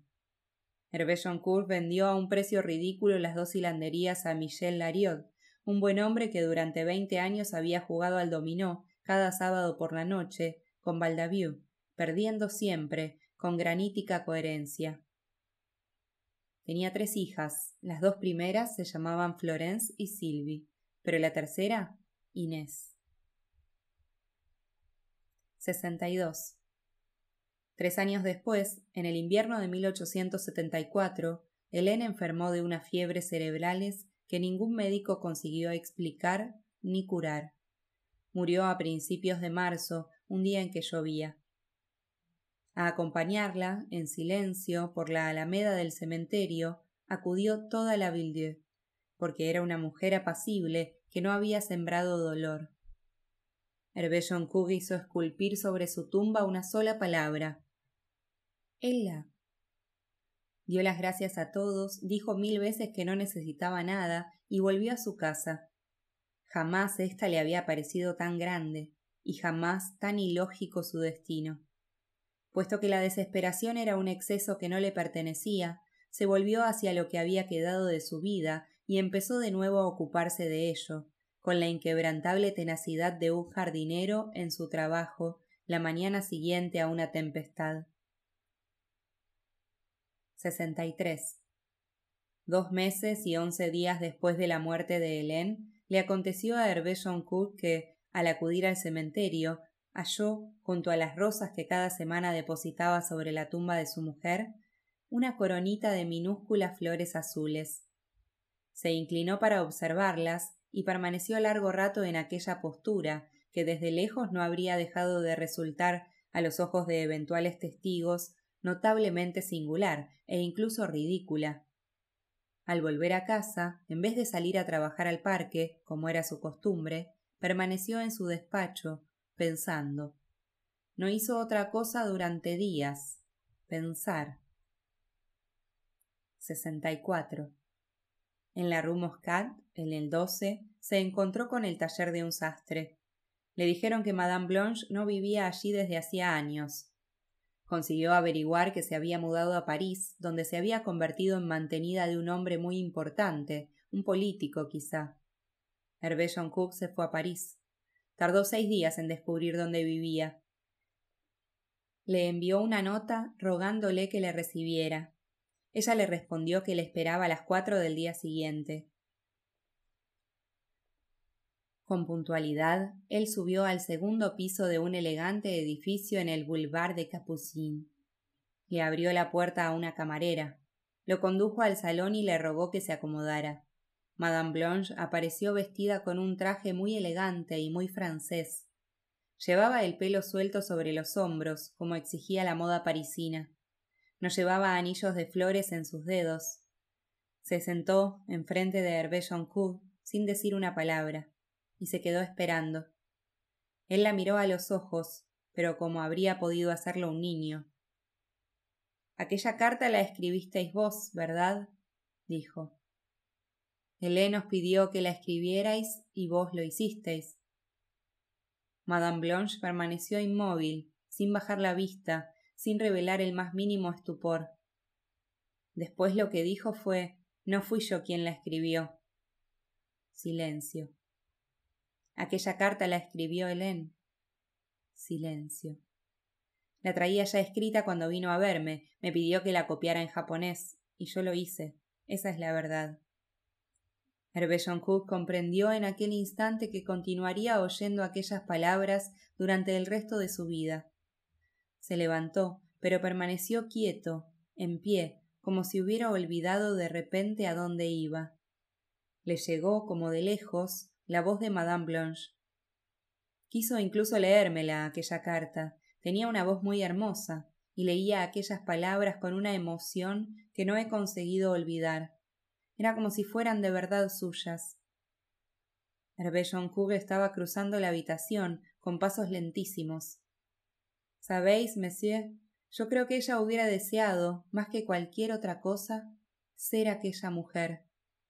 Vos no podéis comprenderlo, pero yo la oí leer aquella carta. Yo sé que es así. Hervé Joncourt había llegado a la puerta. Apoyó la mano en el picaporte. Sin darse la vuelta, dijo suavemente Adiós, madame. No volvieron a verse nunca más. 65. Hervé Joncourt vivió todavía veintitrés años más, la mayor parte de ellos con serenidad y buena salud. No volvió a alejarse de la Villiers ni abandonó jamás su casa. Administraba sabiamente sus saberes y ello le mantuvo para siempre al resguardo de cualquier ocupación que no fuera el cuidado de su parque. Con el tiempo empezó a concederse un placer que antes se había negado siempre. A quienes venían a visitarle les relataba sus viajes. Escuchándole, la gente de la Villiers aprendía el mundo y los niños descubrían lo que era la maravilla. Él narraba despacio, mirando en el aire cosas que los demás no veían. El domingo se dejaba caer por el pueblo para la misa mayor. Una vez al año recorría las hilanderías para tocar la seda que acababa de nacer. Cuando la soledad le oprimía el corazón, subía hasta el cementerio para hablar con Helen. El resto de su tiempo lo consumía en una liturgia de costumbres que conseguía preservarle de la infelicidad. De vez en cuando, en los días de viento, bajaba hasta el lago y pasaba horas mirándolo, puesto que, dibujado en el agua, le parecía ver el inexplicable espectáculo, leve, que había sido su vida. Esto fue Seda, de Alessandro Barico, un texto tan bello, tan poético, que tenía muchas ganas de compartirlo con ustedes. Espero que les haya gustado. Si es así, como siempre, díganmelo en los comentarios de Spotify. Me pueden seguir en Instagram también para comentarme qué les pareció la lectura y qué quieren que lea también. Me pueden recomendar próximas lecturas. Y por otro lado, como siempre les digo, si quieren colaborar con el canal, pueden hacerlo a través de Mercado Pago con el alias Beatrice o Cafecito o a través de PayPal. Como siempre les agradezco muchísimo a quienes colaboran porque eso hace que mi trabajo sea un poco más sencillo. Nos vemos en la próxima lectura.